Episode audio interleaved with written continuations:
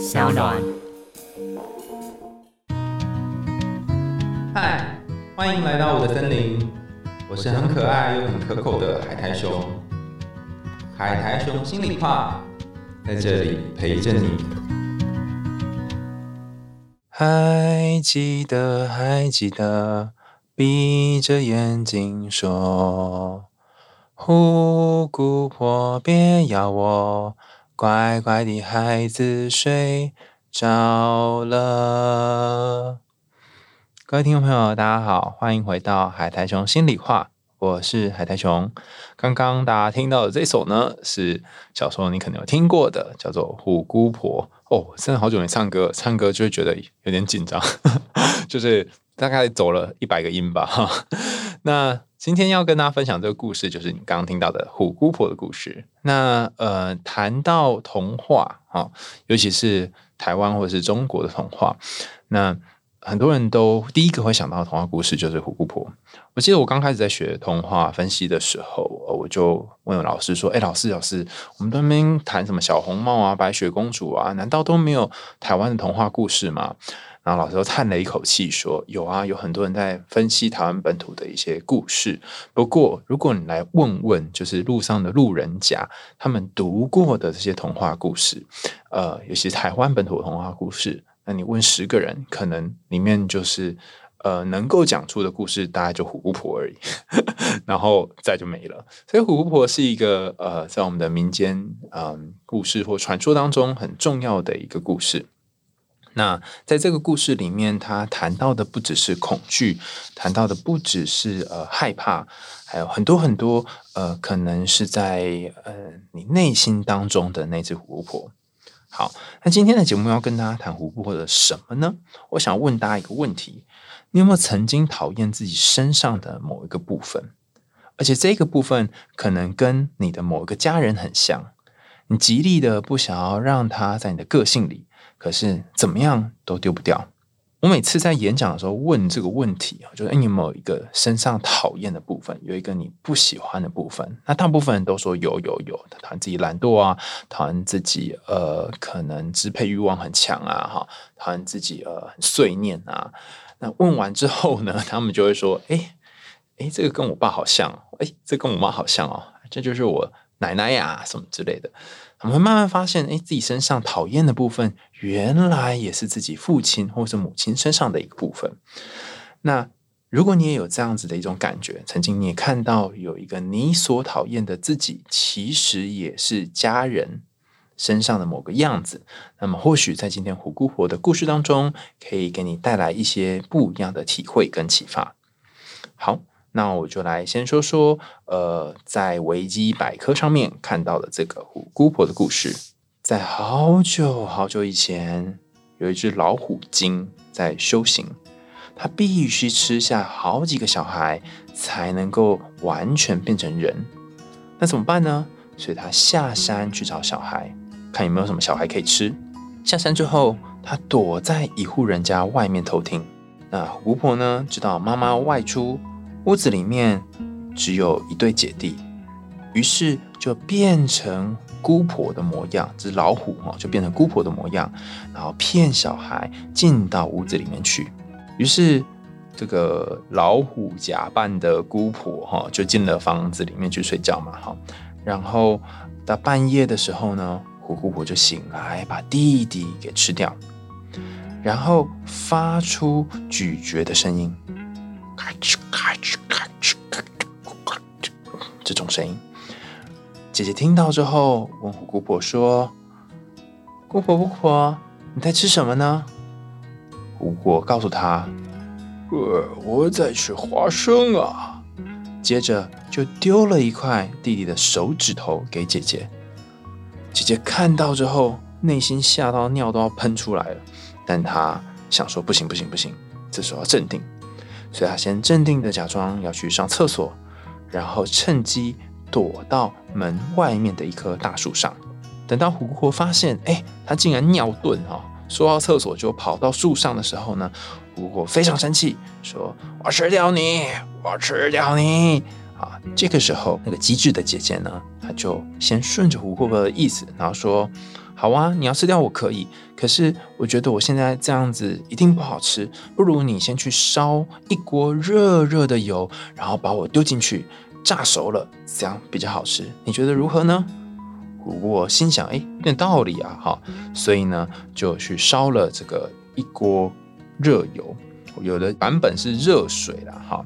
然后他想说，哎，你可以就烧锅热水，然后让我跳到热水里面或热油里面，然后炸一炸之后就可以吃了。好，那胡伯想说，那我一边来煮热水好了，然后一边享受的这个姐姐的滋味，每天幻想了哈。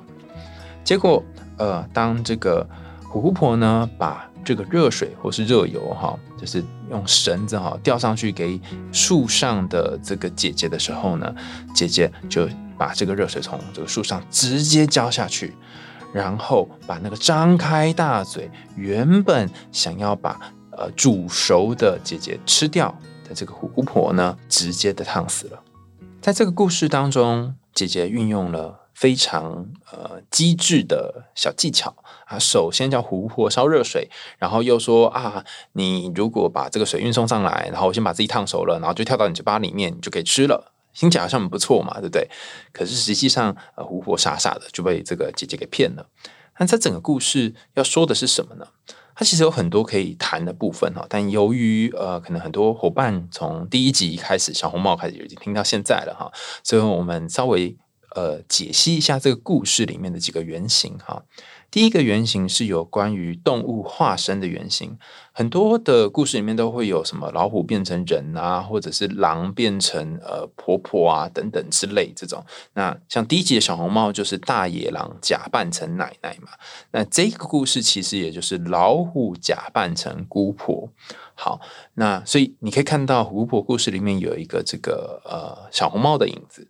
除此之外呢，大家对于姐姐拿热水烫死。姑婆这一段有没有一点感觉啊？还有一对姐弟这件事情有没有一点感觉？我们之前有谈过两个故事，一个是小弟弟和小姐姐，然后另外一个故事是有关于糖果屋，就是汉塞跟格丽特，那都是姐弟组合的故事，所以姐弟组合也是一个常见的原型。那尤其在糖果屋的故事当中呢，几乎有一个完全雷同的情节，是格丽特哈把巫婆推到那个火炉里面，把她烧死。所以这个概念跟那个热油浇下去，让这个老虎呢吃了热油，然后哎哎哎叭叭死亡是一样的概念。那同样的，在小红帽与大野狼的故事当中也是哈，小红帽把这个大野狼肚肚子里面塞满了石头，让大野狼掉下去。所以这一段其实也是让一个呃化身的动物然后死亡的一个概念。好，那不论是糖果屋，或者是虎姑婆，或是小红帽，这个让。呃，动物死亡的概念是什么意思呢？呃，我提供一个我自己的看法哈，就是每个人都有兽性，兽性就是那种很很原本的、很呃基础的欲望。这个欲望可能是想吃东西、想要做爱，或者是想要做就是一些本很本能的事情。用弗洛伊德来的语言来说，可能就是本我的部分。那这一个呃有欲望的部分，他有些时候会为了达到目的而不择手段，然后想要满足他那个渴望，就像是饥饿的大野狼会假装成奶奶，想要修炼成精的这个老虎会装成姑婆，然后糖果屋里面的巫婆呢也会用这个糖果来装饰她的房子一样，会用某一种伪装的形式，然后试着去达成他的某一个愿望。但是，但是，呃，我们内心的这个本我或者内心这个渴望呢，不能 always 让它就是肆无忌惮的发泄，因为在胡姑婆的故事里面，可能就吃到很多小孩；在大野狼的世界里面，可能又吃了奶奶，又吃了小红帽，所以不能就是让他这样子，就是呃四处的为非作歹。那该怎么办呢？我们要派出另外一个角色，这个角色它是可以掌控或是可以驾驭。内心的这一个呃很巨大的欲望的，呃，在我们的社会当中最常出现就是法律，那这个就是属于一种嗯，用弗洛伊德语言来说就是超我了啊，就是某一种规范，这个规范说你不可以做什么，你不可以怎么样，然后来让每一个人都在这个呃道德的界限上面呢，至少可以踩稳某一个线啊，所以不能杀人哈，不能够呃伤害别人等等，像这些。好，可是我今天想要谈的这个呃。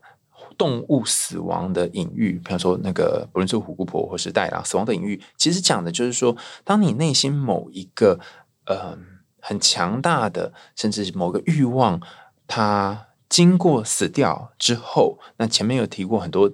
能够不同的故事都在讲死掉，其实是一种重生嘛。它可能会用另外一种方式蜕变，或另外一种方式诞生。然后这个诞生会变成比较不是这么纯粹的，比较不是那么充满欲望的你自己。举一个例子来说，可能小时候，呃，你的家人是非常凶狠的，然后非常呃愤怒的，或经常会让你觉得跟他们相处好像自己很委屈的。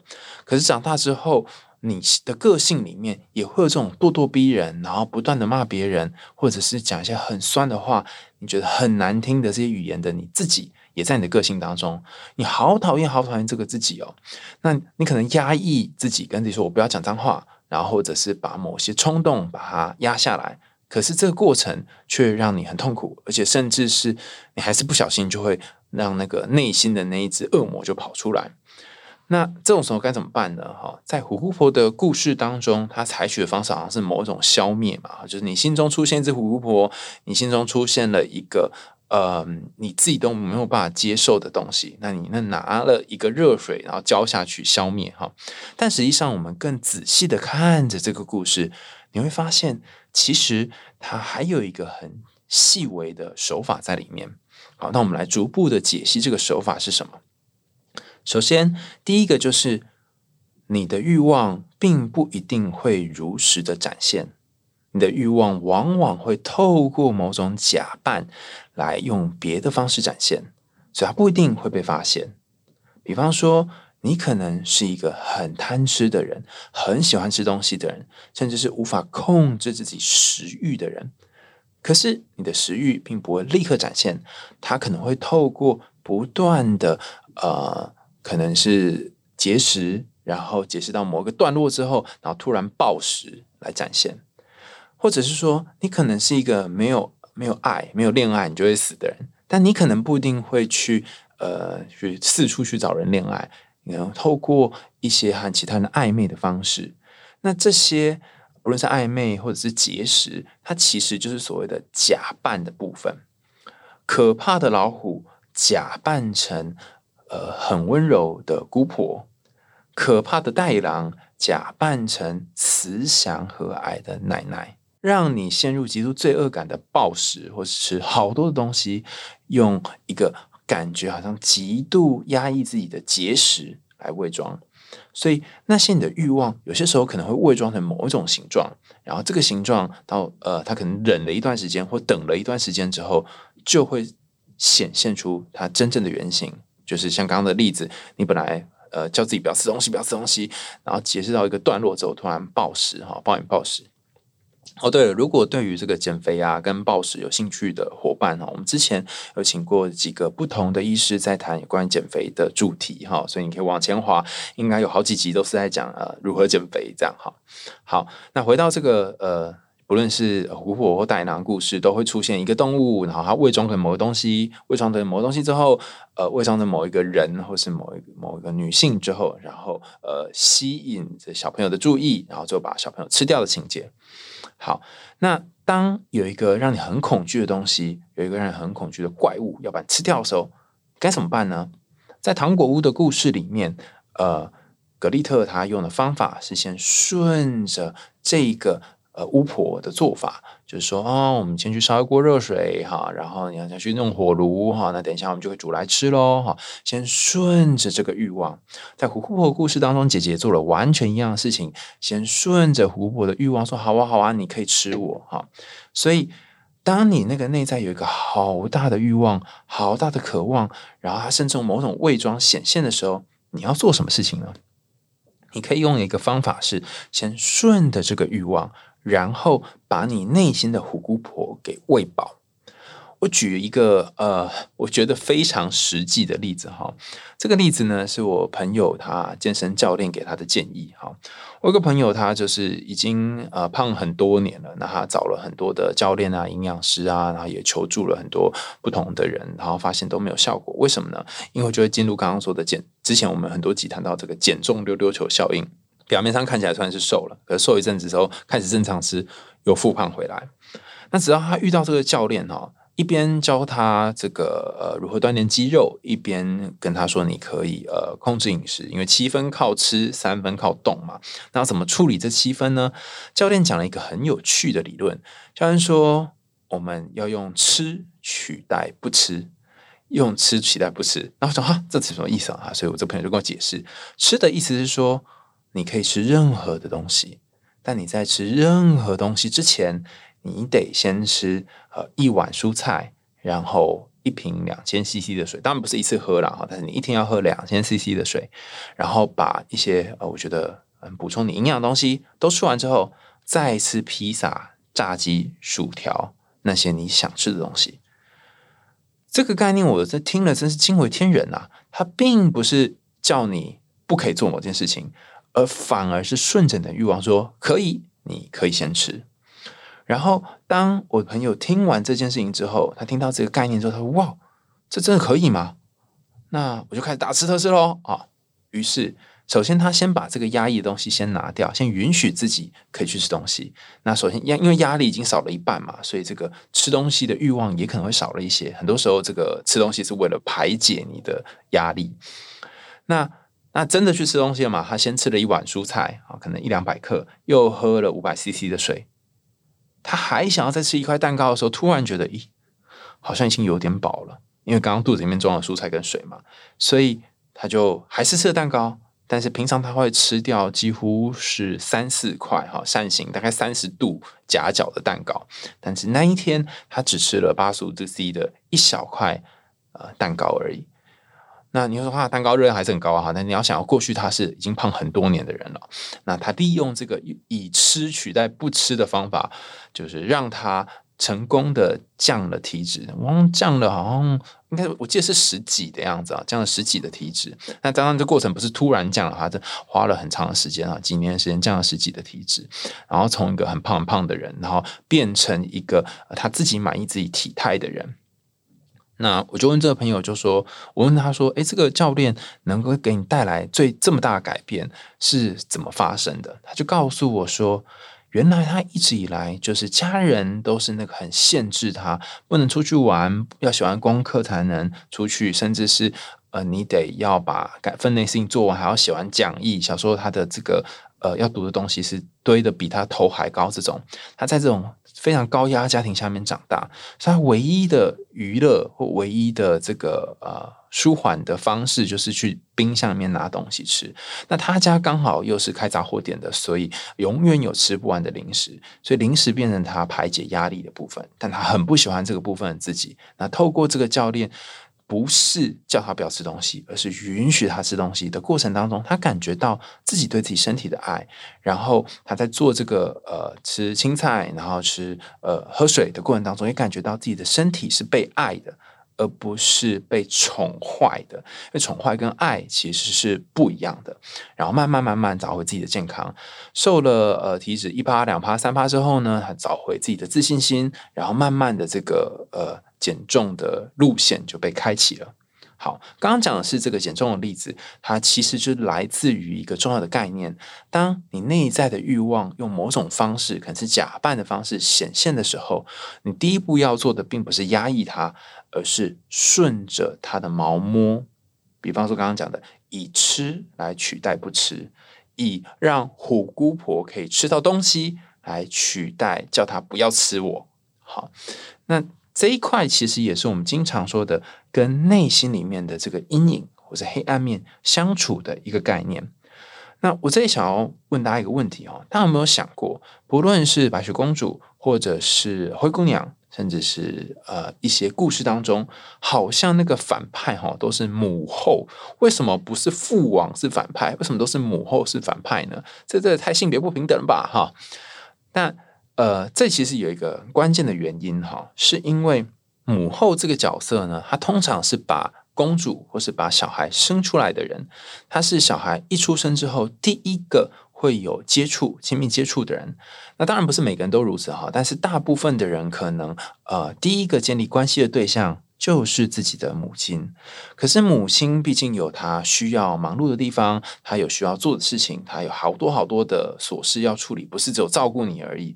所以在成长的过程当中，我们势必会面临一种呃窘境吗？还是纠结哈？就是妈妈不会 always 在你身边，妈妈不会总是陪伴你。妈妈有些时候会忙她自己的事情，有些时候妈妈会累到可能没有力气去顾及你。那这不是妈妈的错，这是因为妈妈要做事情很多很多很多，所以呃，有些时候你得学会跟自己相处。好，那我们把镜头转从妈妈身上转到这个小 baby 身上。那当小 baby 他有些时候想吃奶、哭的时候，妈妈愿意去安慰他，愿意去照顾他。那在客体关系里面呢，我们就提到，就是呃，克莱恩所说的这个好妈妈出现的时候，好妈妈出现在身边，然后照顾你，会呵护你，会给你东西吃，会抱抱你，你觉得哇，好棒哦，我被爱了。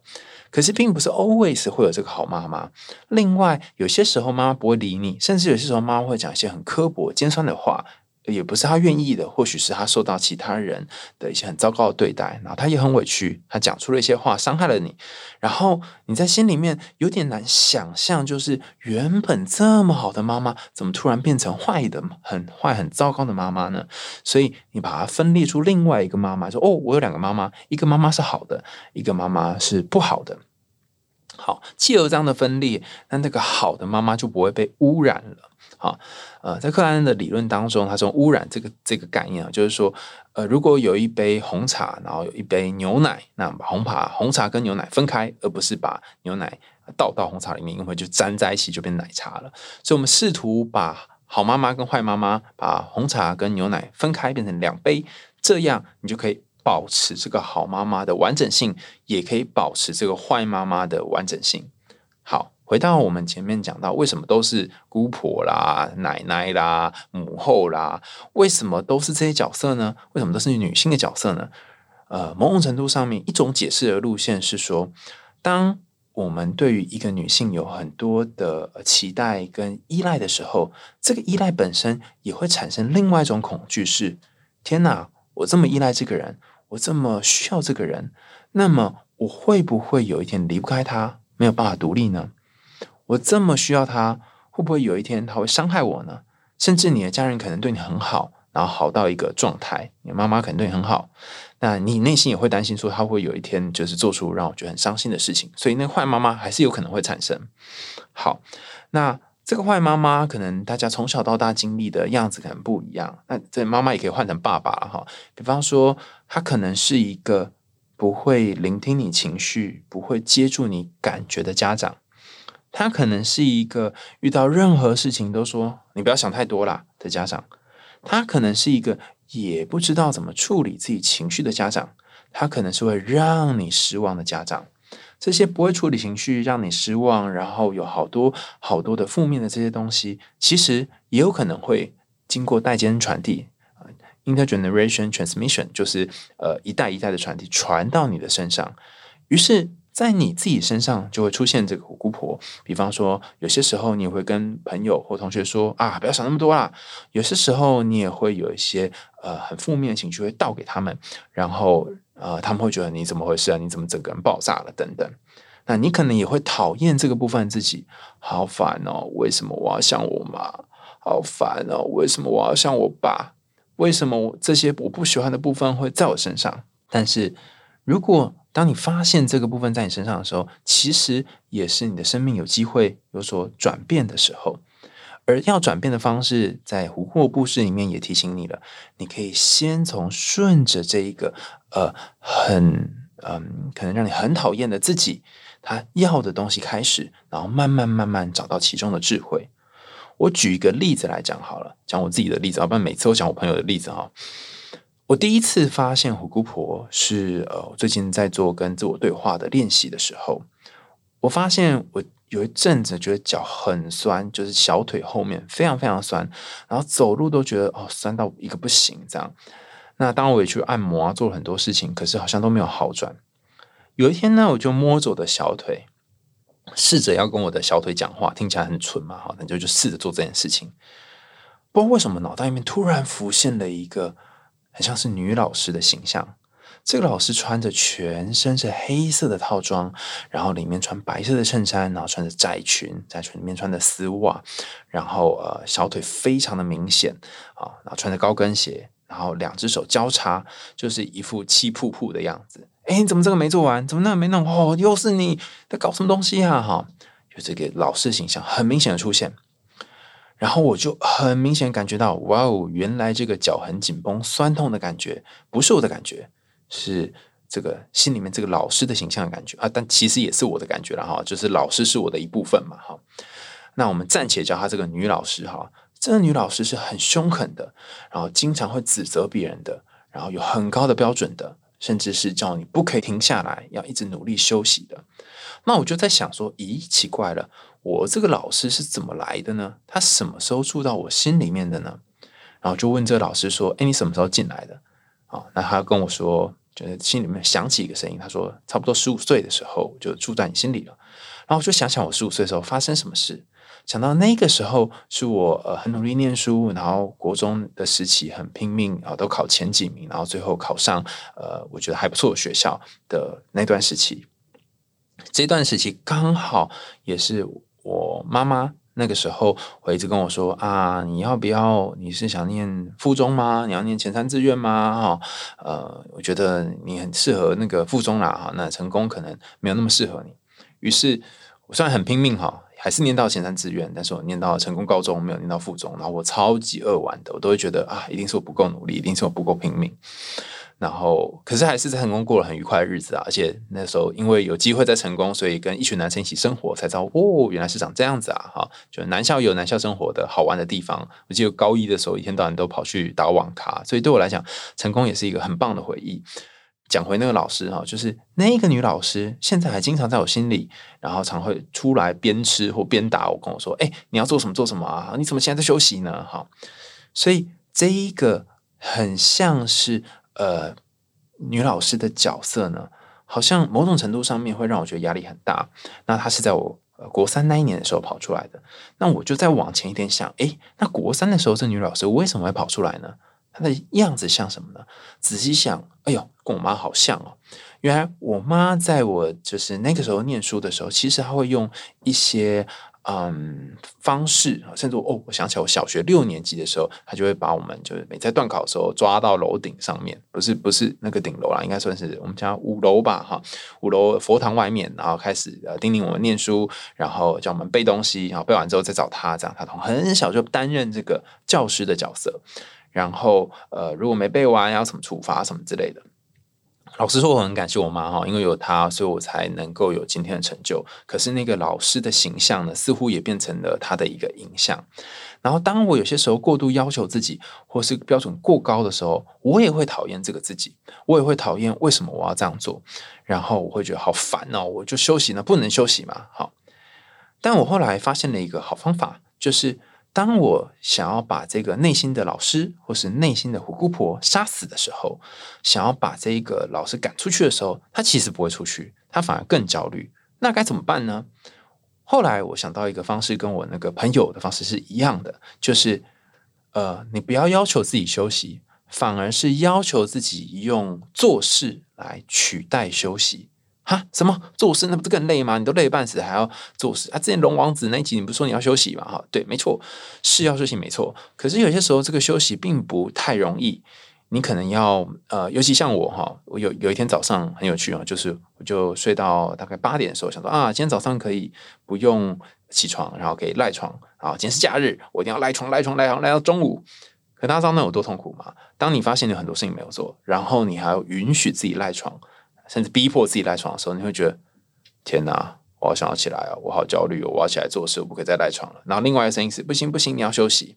好，那后来呢，我就想说，呃，既然这种逼迫自己休息的方式不可行，既然逃离虎姑婆的路线不可行，那么不如我就先假装被他吃掉好了。不如我就先假装让自己可以起床好了，然后去做事好了。但是我不一定要做工作室，我可以做别的事。